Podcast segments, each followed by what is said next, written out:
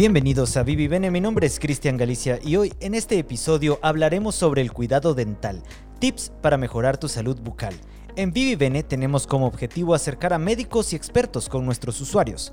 Por eso hemos invitado a Alba Irene Cardona, cirujana dentista con especialización en odontopediatría y un máster en odontología restaurativa y estética Alba trabaja en la clínica Aquadental y posee además una especialización en innovación educativa. Bienvenida Alba, Irene, ¿cómo te encuentras esta tarde? Muy bien, gracias Cristian por la invitación, muy agradecida y muy contenta de estar aquí y que podamos aprender juntos, aprender todos juntos y tener una conversación amena y que la disfrutemos. Muy bien, y hablando de conversación amena, esta tarde nos acompaña también José Carlos Monzón, epidemiólogo y docente universitario, a quien ahora le llamaremos el doctor de Vivi Bene, y quien conducirá esta entrevista. Bienvenido, José, ¿cómo te encuentras? Hola, Cristian. Bien, bien, muchas gracias aquí. Doctor, muy buenas tardes. Hola, Alba, mucho gusto. Eh, es un gran gusto para mí estar aquí en Vivi Bene y em, empezar este conversatorio con ustedes. Muy bien, entonces José Carlos, dejo que inicies con la conversación. Ok, gracias. Bueno, pues eh, vamos a dar inicio entonces a, esta, a este conversatorio, esta charla donde vamos a eh, poder aclarar algunas de las dudas más frecuentes eh, que nos han enviado nuestros oyentes a través de las redes sociales y que ustedes mismos pueden ir completando a medida pues, que va avanzando la charla. Entonces, Alba, eh, como primera duda que, nos, que, nos, que tenemos preparado acá. Coloquialmente se dice que eh, al tratarse del cuidado de nuestros dientes, pues hablamos de ir al dentista o ir a que nos vea un dentista. Pero eh, la duda surge entre si hay alguna diferencia entre la, el término odontóloga y el término dentista o si se pueden utilizar, digamos, intercambiablemente entre uno y otro se puede utilizar la misma. nosotros los, es lo mismo decir dentista, odontólogo o estomatólogo. Entre los colegas hablamos de los estomatólogos, pero es lo mismo ser un dentista o un odontólogo. Ah, ok. Yo siempre pensé que el término estomatólogo era más a las encías y no tanto al, al no, la pues. especialidad que estudia las encías es el periodoncista o periodontista. Lo más fácil es decir dentista, ¿verdad? Que es lo que está todo el mundo más, se identifica más mundialmente y es mucho más fácil y no, no se siente tan, tan lejano un profesional hasta que no un, dentista es mucho más fácil. Sí, ir al dentista, ¿verdad? Es como más, en vez de ir al, ir al odontólogo. Ok, em, excelente. Y en el campo, ahora ya dentro de una, digamos, especialización de, de los dentistas o de los odontólogos, eh, específicamente en el campo de la odontología estética, eh, que entiendo yo que es uno de los campos que, que tú desarrollas. Eh, ¿Cuáles dirías que son los tratamientos más solicitados, los más comunes o digamos el día a día de un odontólogo estético? En, la actualidad, como todo se va volviendo moda, ¿verdad? Y ahorita lo más común y por lo que más buscan a un especialista estético en restaurativa dental es famosos blanqueamientos dentales, carillas de porcelana o, de resina y coronas. O sea, la gente lo que está buscando es una sonrisa blanca y dientes rectos. Eso es lo que más buscan, blanqueamientos, carillas y coronas. Y el famoso diseño de, sonrisa, que es un boom mundial, ¿verdad? Eso en, en la estética dental. Pero no debemos de, perder el enfoque que la odontología integral se basa en tres cosas que son muy importantes, que es la salud bucal, la función y la estética.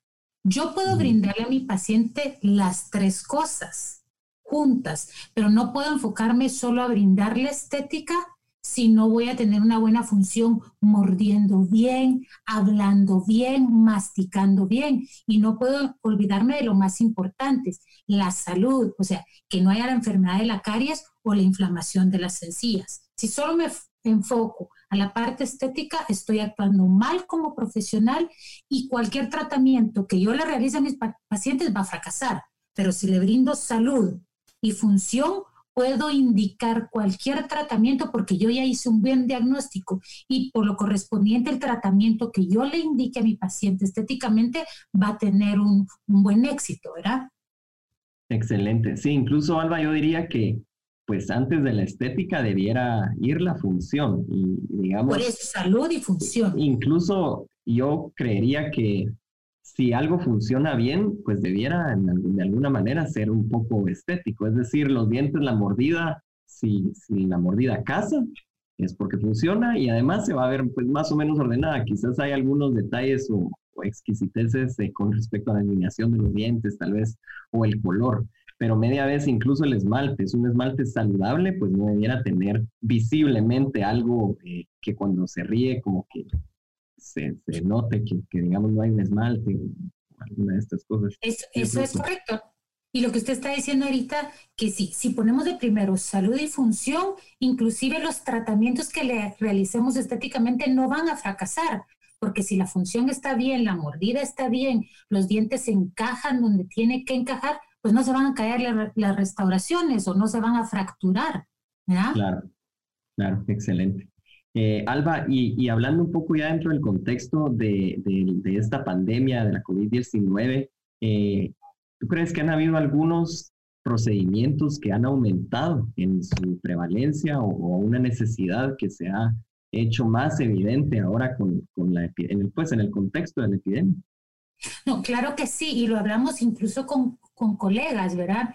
En esta pandemia estamos encerrados y la gente sale, pues, o sea, estamos saliendo lo menos posible. La gente que tiene que salir a trabajar, pues qué bueno que salga a trabajar y a producir y a mantener la economía. Y la que está encerrada en casa y está enclaustrada, se está eh, surgiendo un fenómeno de depresión y estrés. Por lo consiguiente, cuando hay una depresión hay estrés, hay ansiedad, hay menos flujo económico en casa, no se puede salir, no nos queremos enfermar, ese estrés nos genera la ansiedad y eso está provocando que haya un aumento de apretar y rechinar los dientes. Cuando apretamos y rechinamos los dientes, podemos producirle varias, varias situaciones en la boca. Puede darnos una sensibilidad dental, fracturas de, dientes, fractura de restauraciones ya que teníamos con anterioridad, dolor de cabeza, cuello y espalda, y se ha dado mucho que ahorita la mayoría de emergencias que estamos viendo en el consultorio es eso, el apretamiento y rechinamiento y dolores y fracturas de dientes, pero es provocado por este aumento de estrés y ansiedad que, que está ocurriendo pues en esta pandemia y es a nivel mundial. Aparte de que hay hay un aumento en, niños y en adultos eh, de eh, que suba el índice de, actividad de caries, porque estamos en casa y picamos más veces durante el día. Comemos más veces durante el día, pero nos seguimos cepillando la misma cantidad de veces que lo hacíamos habitualmente. Entonces, hay un aumento en el índice de la susceptibilidad a tener caries. ¿Qué es esta susceptibilidad a tener caries? Que hay más riesgo de que me den caries en la boca o que se me inflamen las encías. También otra cosa que está pasando mucho es por el uso de la mascarilla constante, hay una res en la boca. Entonces, hay pacientes que se nos han acercado y me llaman y me dicen o me escriben un mensaje, mire, estoy teniendo mucho mal olor en la boca mire, y antes no lo sentía, pero es que antes uno está hablando, eh, hay flujo de aire, hay más eh, segregación de saliva, pero si estoy ya con la mascarilla, ahorita ya tengo la realidad de cómo está mi boca, ¿verdad? Y la boca ya, ya era desde antes, pero ahora uno como que se da cuenta más de...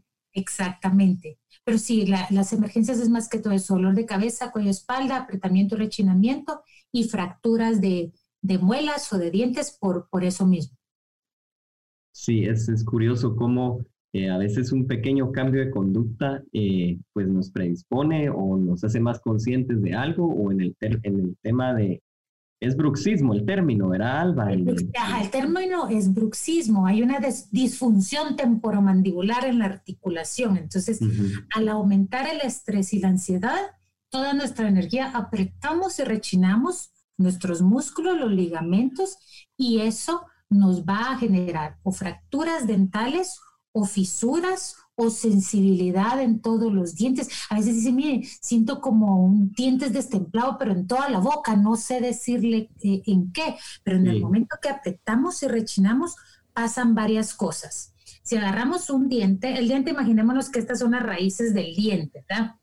Como imaginémonos como una patita de gallo. La raíz del diente está detenida al hueso por una limita pequeñita que la rodea que se llama ligamento periodontal. Ese ligamento periodontal tiene fibras de colágeno y tiene terminaciones nerviosas. Si yo estoy apretando y rechinando, ese ligamento se puede inflamar. A la hora de inflamarse, me genera una molestia en toda la boca. Las encías, al estar expuesto a tanta trauma para apretar y rechinar, también se pueden inflamar y puede ocurrir una recesión. Le decimos nosotros que la encía se va para arriba. Entonces, mm. el cuellito de los dientes te eleva esa encía, entonces comienzan, se forman unas graditas. Y en esas graditas, como ya no hay encía que tape el cemento de, la raíz del diente, en los cambios térmicos, ya sea muy, muy con agua fría o muy caliente, también nos genera sensibilidad. Aparte de apretar y rechinar, podemos fracturar en, como la, mandíbula se mueve, se mueve, rota, gira hacia la derecha, izquierda, adelante, atrás. Si tenemos alguna malposición dental, un diente más salido que otro, y a la hora de estar apretando, rechinando y triturando, podemos fracturar muelas, dientes o cualquier restauración. Además de eso, nos puede provocar dolores a nivel de, los temporales, de los músculos de los cachetes, que son los maceteros y oxinadores, dolor de cabeza, cuello y espalda. Entonces, todo este bruxismo, apretamiento y rechinamiento, cuando ya es muy crónico, nos causa un desgaste en el tamaño de los dientes. Al empezar a ocurrir ese desgaste en la altura de los dientes y de las muelas, se pierde la dimensión vertical, le llamamos nosotros, es la altura que tenemos de los dientes de arriba y de abajo. Si perdemos esa altura, comenzamos a tener un problema ya en la articulación. Entonces, eso se va dando con el tiempo, pero existen eh, tratamientos para prevenir ese bruxismo, para ayudarnos a tener menos eh, cantidad de fuerza de apretar y rechinar y para estabilizar la mordida, como las famosas plaquitas protectoras o guardas oclusales, ¿verdad? Que lo utilizamos mucho para dormir. Tenemos ya algunas preguntas de nuestros oyentes y me parece que van en la línea de lo que hemos hablado hasta el momento. Primero quiero iniciar con un saludo para Susi Lo, que está mandando ahí saludos a todos en Vivivene. Y Marco Ramírez pregunta, últimamente he estado apretando mucho los dientes al dormir había escuchado de una placa protectora. ¿No es incómoda y cómo se usa? Pues, esta plaquita protectora es, se le toman los moldes con el alginato, una como plasticina que nosotros le ponemos en la boca a los pacientes con alginato. Se toma una impresión a su boca de arriba y de abajo, se toma una copia de la mordida del paciente, se manda al laboratorio y se hace un guarda acrilizado y un, guarda hecho em, más grueso a la altura del paciente. Este guarda los primeros tres días que se lo lleva el paciente, pues obvio, se tiene que acostumbrar a tener algo dentro de su boca y todo lo que tenemos en la boca lo sentimos más grande, un granito de arroz o una piedrecita en los frijoles se siente grandísimo, un pelito. Entonces, si a la hora de tener un guarda que es algo a lo que no estamos acostumbrados, pues vamos a salivar más, vamos a, nos va a costar más articular palabras como la S, la Z, pero en términos de dos a tres días lo máximo ya estamos acostumbrados, porque es tanto el cambio y tanto el beneficio que tenemos desde el primer momento que nos ajustan el guarda en el consultorio que nos vamos acostumbrando, ¿verdad? Y es, es transparente. Valesca Sol pregunta, ¿qué tan recomendable es utilizar cepillo de dientes eléctricos? Eh, los cepillos eléctricos son geniales, son muy buenos. Igual los cepillos normales. Lo importante es saber utilizarlo, porque el hecho, uno, piensa, es un cepillo eléctrico, solo me lo pongo y que le haga el trabajo. El eléctrico también tiene su técnica.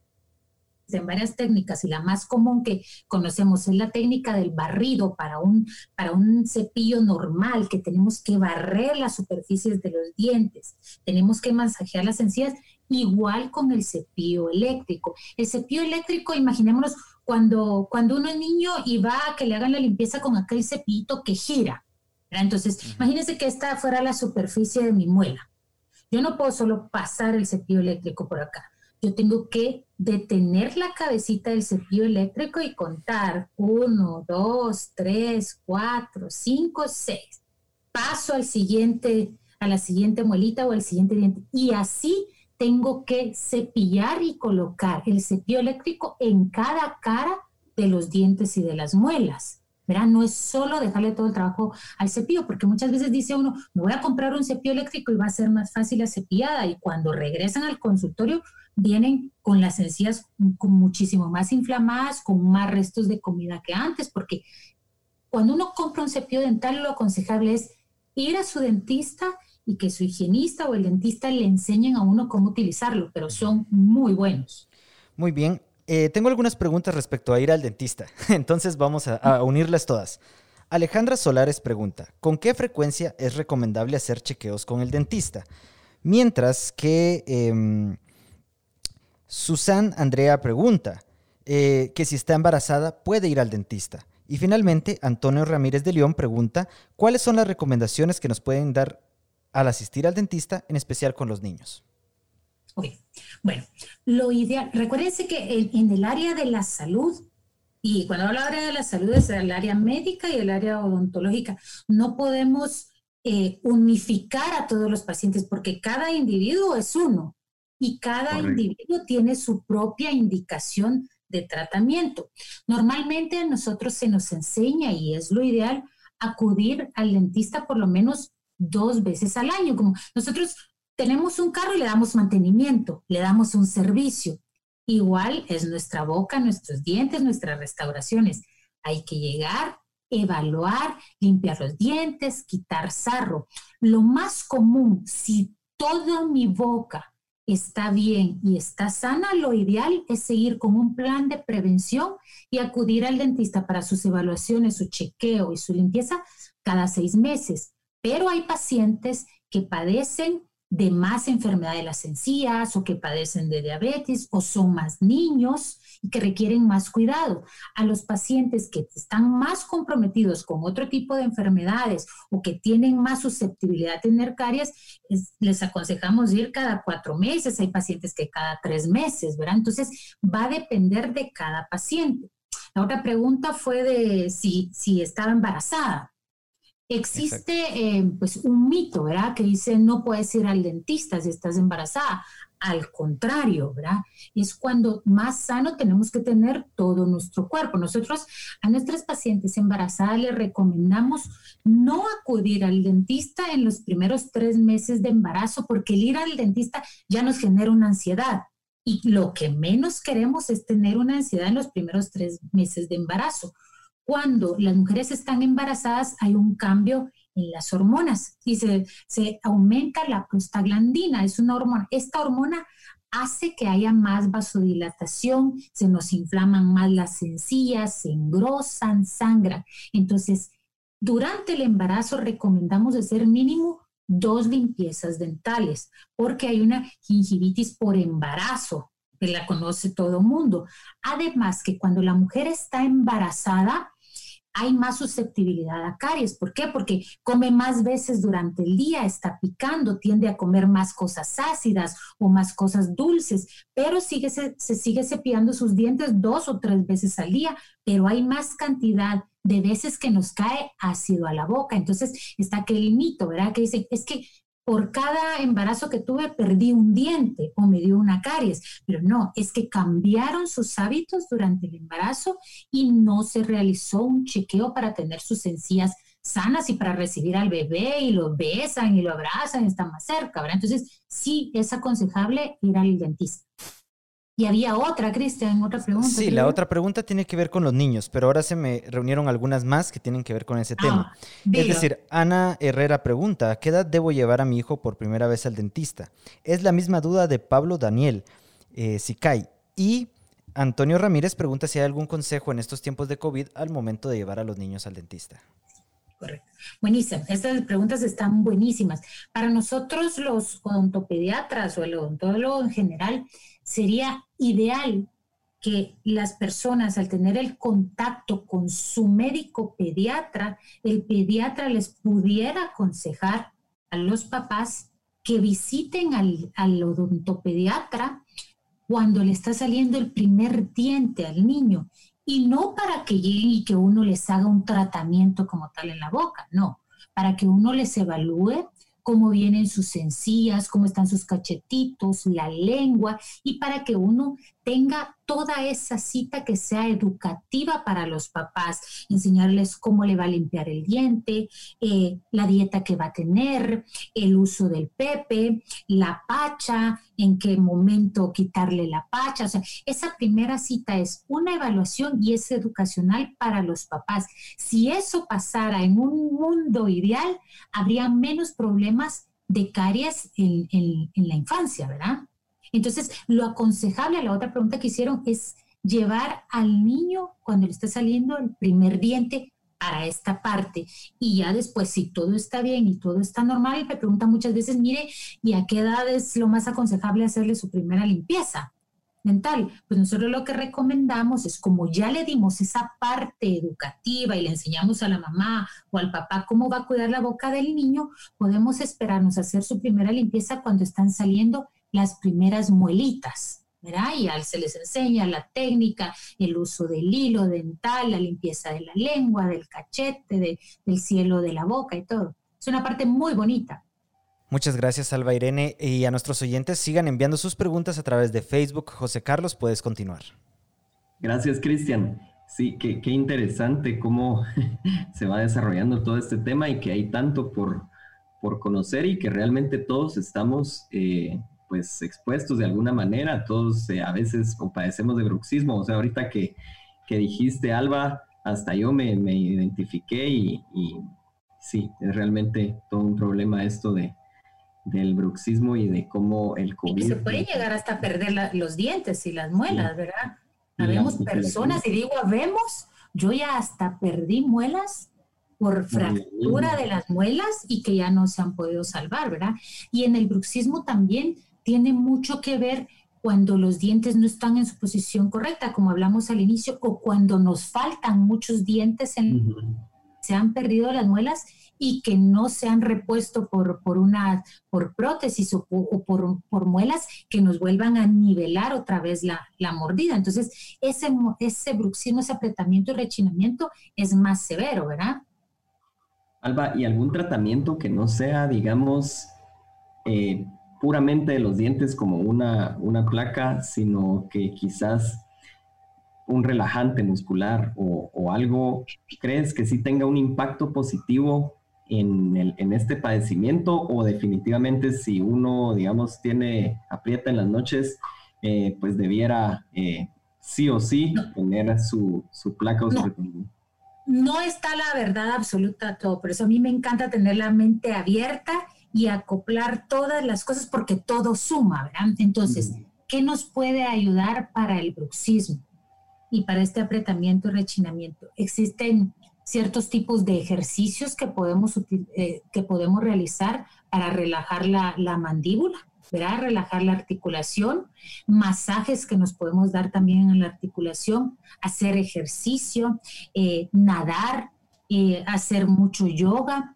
inclusive hay hasta técnicas de ponerse un pedacito de corcho en la boca durante 10 mm. minutos antes de dormir, pero eso nos va a ayudar a que nos disminuya el dolor, pero no nos va a solucionar el problema. Eso no, no, no quiero que, que confundamos.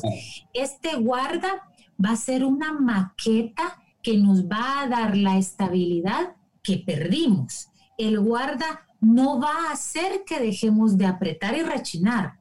El guarda nos va a ayudar a que en el momento que mordamos, todas las fuerzas de las mordidas topen donde tienen que topar. Entonces, toda la mordida va a estar estable y en el momento que mordemos y sentimos ese guarda en la boca, automáticamente el cerebro envía una, un recordatorio ¡pum! destrabamos la y volvemos a relajar, ¿verdad? Porque estamos así, sentimos algo y relajamos. Pero esto se da al mismo tiempo y aconsejable utilizarlo. Hay personas que hacen muchas pesas, corren mucho o va uno en el tránsito, mucho estrés en el trabajo. Entonces, todo toda esa energía y esa tensión la llevamos a la boca. Entonces, es aconsejable tener el guarda. Todos los otros consejos se dan para minimizar los síntomas, pero no nos van a solucionar ni nos van a proteger la articulación ni, nuestros dientes. Ok, sí, excelente. Eh, bueno, y ahora eh, con respecto, ahora tengo otra pregunta que ya va un poco más a algunas creencias eh, que se han popularizado sobre todo en estos últimos tiempos donde cierto tipo de gente pues se trata de migrar a lo más natural eh, y trata de hacer ese cambio en, su vida pues con la esperanza o con la creencia de que es más saludable. Y en ese sentido, eh, hemos tenido algunos comentarios de, gente que cree que el flúor es, eh, tiene algún efecto nocivo a nivel sistémico. Y, y me explico un poco. Em, hay una creencia particular en que la glándula hipófisis, que tiene, es una glándula que tiene una muy alta irrigación sanguínea, eh, por ser tan pequeña, casi que todo el tejido está recibiendo eh, constantemente, em, eh, digamos, irrigación, y que ahí se acumula precisamente el flúor, y que ese flúor pudiera en algún momento llegar a entorpecer algunas de las acciones o funciones que tiene esta glándula. Y entonces, en ese sentido, ahora han lanzado algunas pastas de dientes que son libres de flúor, cuando lo que, hasta lo que yo sabía, eh, es que el flúor eh, es muy importante para mantener esa salud del diente. Entonces quería pues eh, preguntarte qué, qué, es lo que recomiendas y si has escuchado este tipo de creencias. Nosotros, pues cuando platicamos con colegas, existe esto que dice que la, esta glándula pineal viene del flúor y que la calcifica. Entonces, a la hora de calcificarlo, hay un, se trastorna la melatonina que nos ayuda para dormir y despertarnos y que causa varios tipos de problemas. Les voy a explicar para que todo, para que la gente nos entienda. El flúor nos ayuda a fortalecer el esmalte de los dientes, ¿verdad? Y a, a fortalecer el hueso, el hueso y los dientes. Nosotros indicamos el, uso del flúor que son iones negativos. Y en la glándula pineal, si hablamos de una calcificación, tiene que haber calcio. El flúor no es un calcio. ¿verdad? Entonces, son dos cosas completamente diferentes. Hay estudios que han hecho, y son, no son muchos, son muy pocos que dicen que sí, que han estudiado cadáveres y que han encontrado cristales de fluorapatita, pero si nosotros, si un ion negativo para ser atraído por otro ion tiene que ser positivo. El calcio es un ion positivo. un ion negativo, ahí sí lo atraería, ¿verdad? Y ahí sí llegaría. Entonces, si este ion de calcio quiere decir que la glándula, pues probablemente ya estaba calcificada por la edad, porque estos cadáveres que, que estudiaron ya, ya, ya eran más grandes. Entonces, nosotros los dentistas no nos queremos cerrar a decir, no, no, no, eso no, no, puede, no es cierto, no.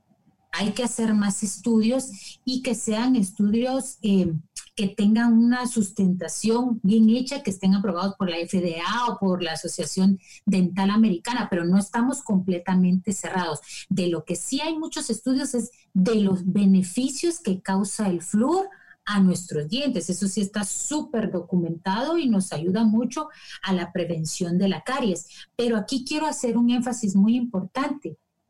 No es el flúor el que no va a hacer que me dé caries.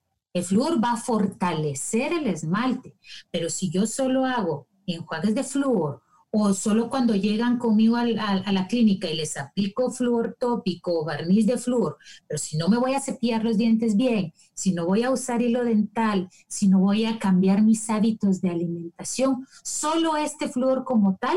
No me va a hacer que yo no tenga caries, sino que son los eslabones de todas las cadenas los que van sumando. Si yo rompo la cadena y un eslabón, tengo una, una pata coja, ¿verdad? Entonces vuelvo a tener susceptibilidad. Pero eso es poco más o menos lo que yo sé de, esta, de, lo, de lo que se está viendo con toda esta parte natural que es muy buena para nuestro cuerpo. Pero, pero para mí, el flúor ayuda y fortalece muchísimo los dientes. Valesca Sol pregunta. Que haya más estudios, ¿verdad? Muy bien. Alba Irene, una pregunta. Valesca Sol pregunta: ¿el flúor interactúa con la tiroides? Es, lo mismo que estamos diciendo, ¿verdad? Si la glándula pineal dicen que se calcifica y que después esto va a provocar eh, eh, efectos secundarios en la tiroides, es a estos estudios es lo que nosotros nos referimos, que es necesario que se hagan más estudios, a nivel científico y que, tengan como mayores muestras que de verdad determinen, porque en la actualidad no existen artículos o estudios que tengan tanta validez que nos digan a nosotros, los ontólogos a nivel mundial, miren si es por ahí. Están, comenzaron a hacer estudios creo que en el 2001, hay un estudio muy fuerte en el 2016, pero en la actualidad eso es lo que se está viendo y por eso tenemos que estar abiertos a, escuchar otro, otro tipo de, de, indicaciones que se nos den, pero por el momento más que todo son como hipótesis las que se están dando, pero no hay resultados reales. No sé qué piensa usted, doctor. Gracias. Sí, pues realmente el flúor de la pasta de dientes yo no creo que tenga un efecto sistémico, es decir, la absorción es muy poca. Eh, nosotros asumamos que nos lavamos tres veces al día los dientes. Eh, y, realmente solo enjuagamos y, escupimos. Y el diente en sí, el tejido externo, es un tejido donde no existe mucha eh, absorción.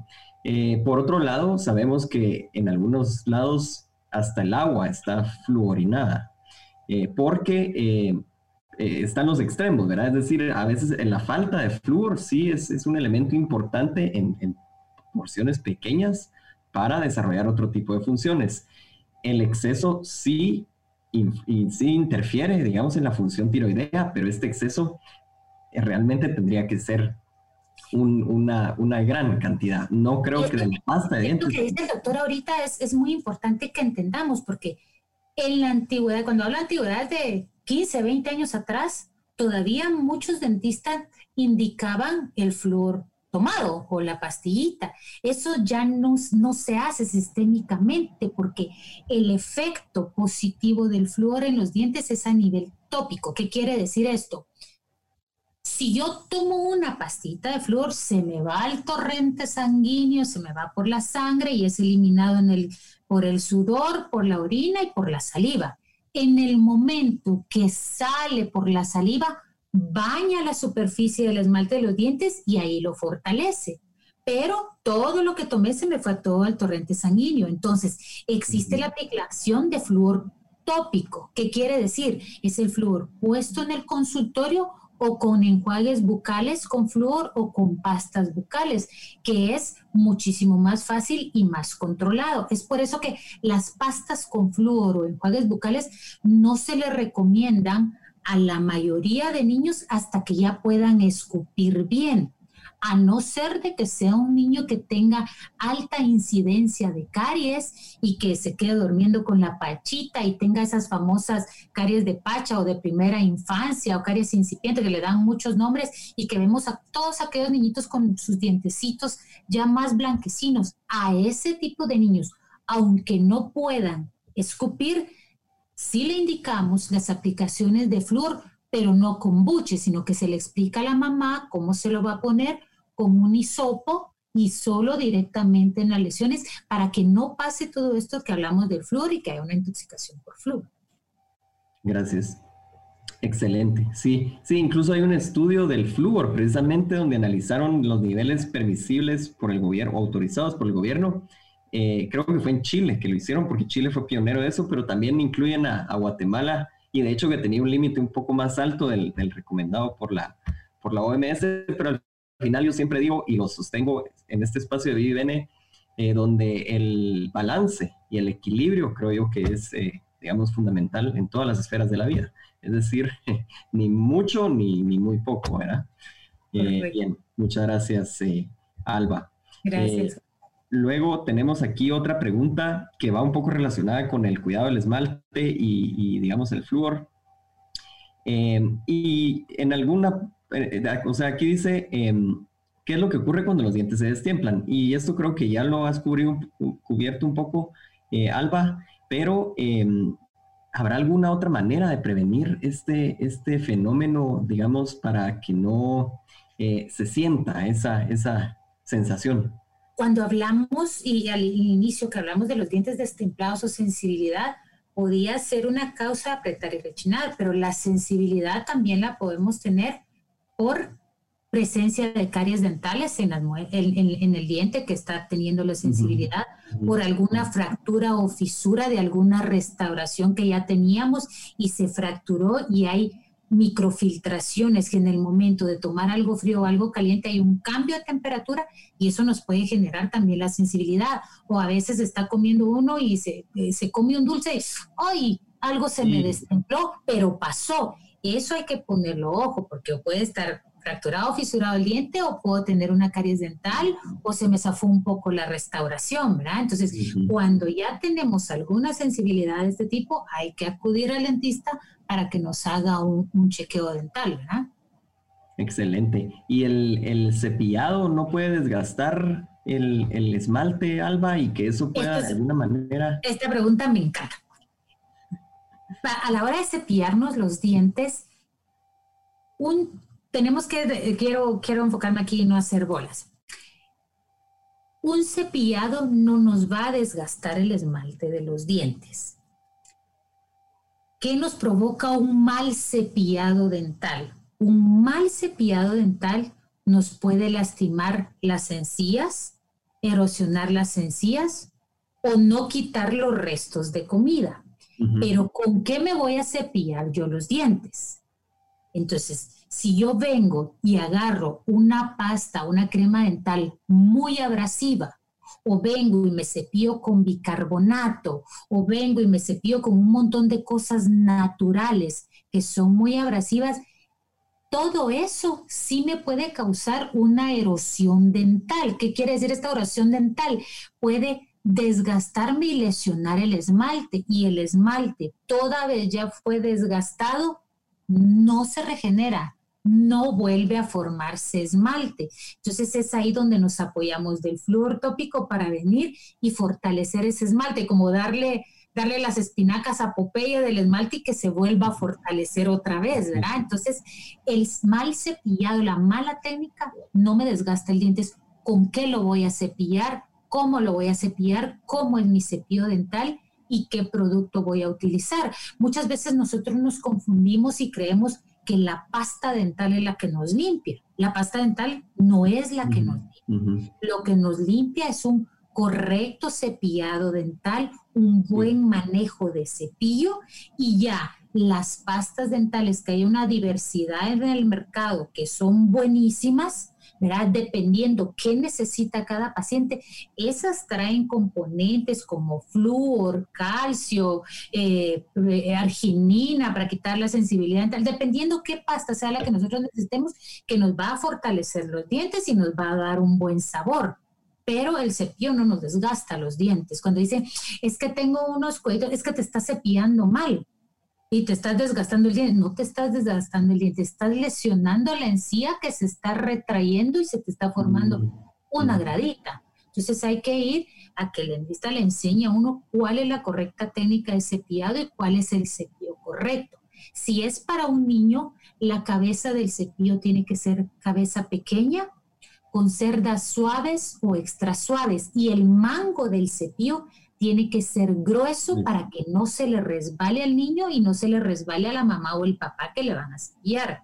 Si es un adulto, lo ideal es cabezas pequeñas y cerdas suaves. Y si padecen de enfermedad de las encías y las encías muy débiles, con, ser, con las cerdas de los cepillos deben ser redondadas y extra suaves. Hmm, interesante. ¿Y cuánto tiempo, eh, cuántas veces, Alba, eh, a veces hemos escuchado que se recomienda tres veces al día, otras personas después de cada comida.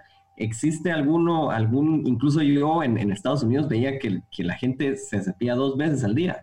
¿Existe algún Es una pregunta que nos las hacen eh, siempre, ¿verdad? ¿Cuál, cuál, dos o tres veces al día? Pues va a depender de cuántas veces coma uno al día. Pues, al final si yo como cinco veces al día, tengo que mantener mi boca. Cuando yo como, mira, pues la caries, ¿cómo se forma? Vamos a explicarlo de una forma la más sencilla. En la boca tenemos bacterias y tenemos dientes y muelas. Estas bacterias se alimentan de todo lo que yo tome y de lo que yo coma, sean jugos sin caparinas, atoles, leche, leche materna, eh, tés, sea papa, tortillas, dulces, chocolate, todo lo que yo coma. Estas bacterias lo agarran, esa comida, se alimentan de ella, se metabolizan, causan ahí, eh, hacen sus desechos y ese desecho que hace la bacteria en la comida ese forman un ácido. Ese ácido al entrar en contacto con el esmalte de los dientes lo van de... Y es ahí donde se va lesionando el esmalte de los dientes. Y si yo le coloco veces ácido a mi la boca más de las veces de pues va a ganar el ácido. Entonces, si yo como ahorita, en medio de mi boca se... Entonces, ¿qué tengo que hacer?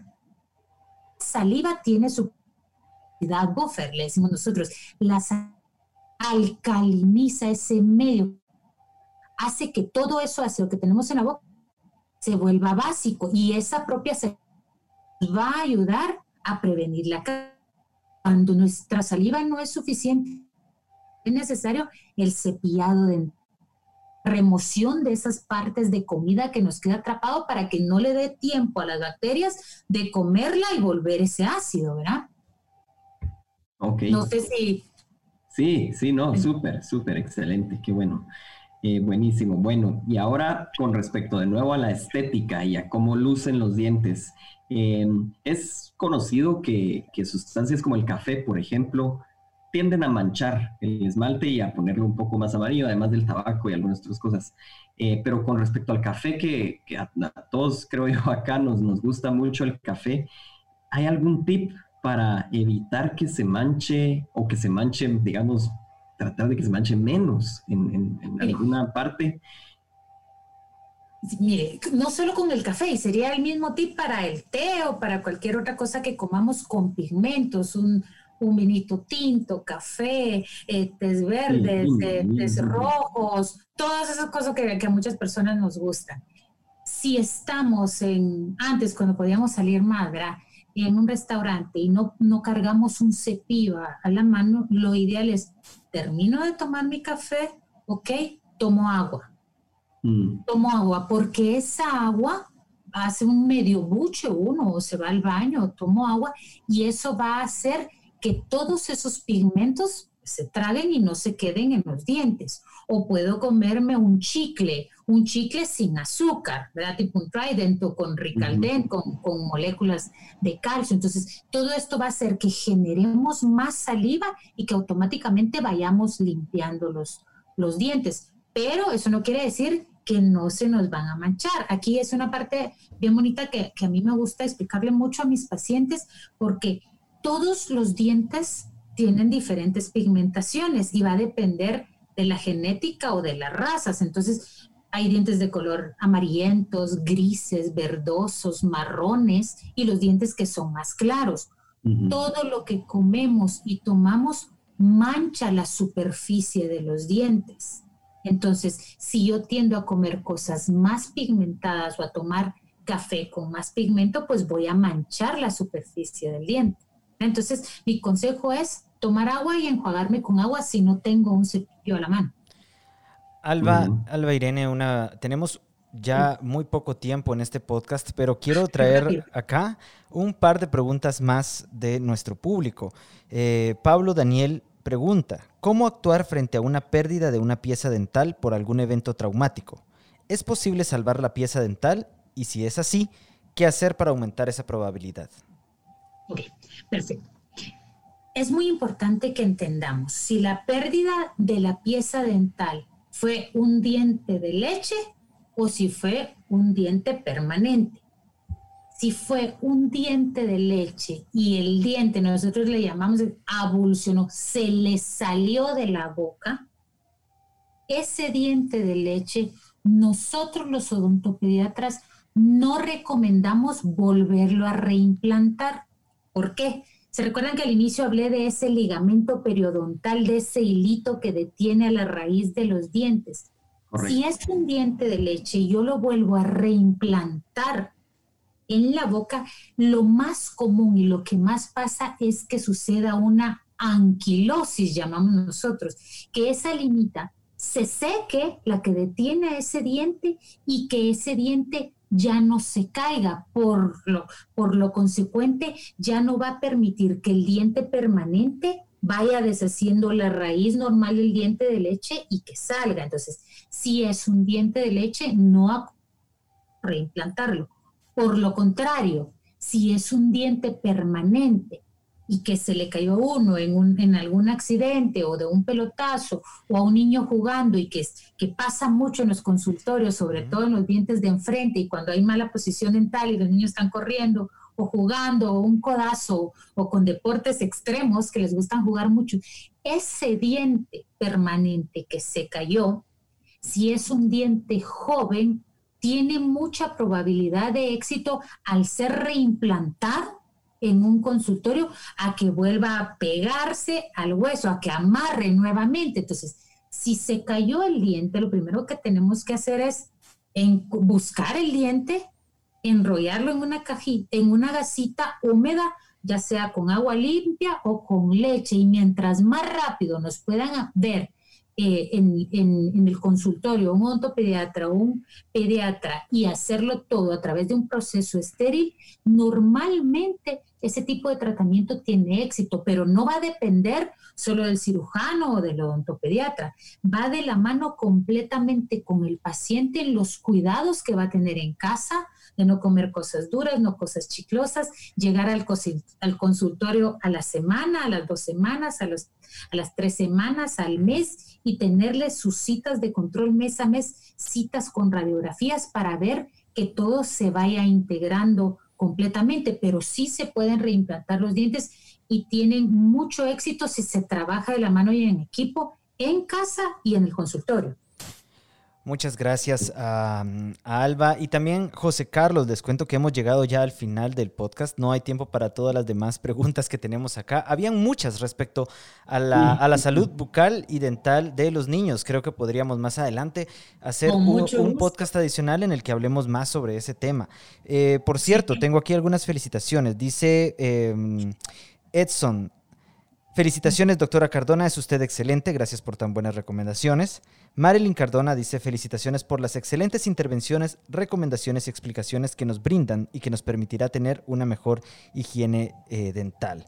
Em, les recuerdo que Alba Irene trabaja en Aquadental. Por favor, Alba, te cedo el espacio para que nos cuentes cómo podemos acercarnos a Aquadental. Muchas gracias. Nosotros los esperamos con todas las especializaciones en la clínica, endodoncia, ortodoncia, estética, pediatría, cirugía.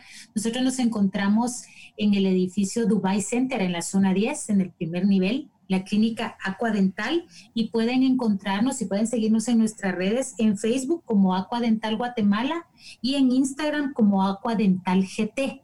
Nuestros números de teléfono para contacto son el 2378-5357 o pueden llamarnos o ponernos mensajitos de texto y WhatsApp para cualquier duda al 3333-3101. Nos, nos encanta y nos fascina resolver dudas a, nuestros pacientes y, y aunque no sean nuestros pacientes, si tienen alguna duda pueden escribirnos por WhatsApp y con mucho gusto se la resolvemos. Tú puedes hacerte fan de Vivivene para recibir alertas sobre nuestro podcast que producimos todos los sábados a las 5 de la tarde. Te recuerdo también que visites nuestra tienda vivivene.gt y adquiere tu kit Nueva Normalidad. Tenemos kits para una, cuatro y 10 personas. Cada kit incluye lo necesario para regresar al trabajo en esta nueva normalidad. Recuerda, la mejor herramienta para combatir la COVID-19 es la información y los kits Nueva Normalidad de Vivivene. Adicional a esto, pronto contaremos con claras de huevo artesanales en la tienda de Vivivene. Puedes visitar la tienda en vivivene.gt. Para más información Ingresa ahora mismo. Y si te perdiste algunos episodios, puedes escucharlos nuevamente en nuestro Facebook o en las principales plataformas de podcast como Spotify, iTunes Music y Google Podcast. Muchas gracias a José Carlos Monzón por acompañarnos esta tarde también. Mi nombre es Cristian Galicia y nos vemos la próxima semana.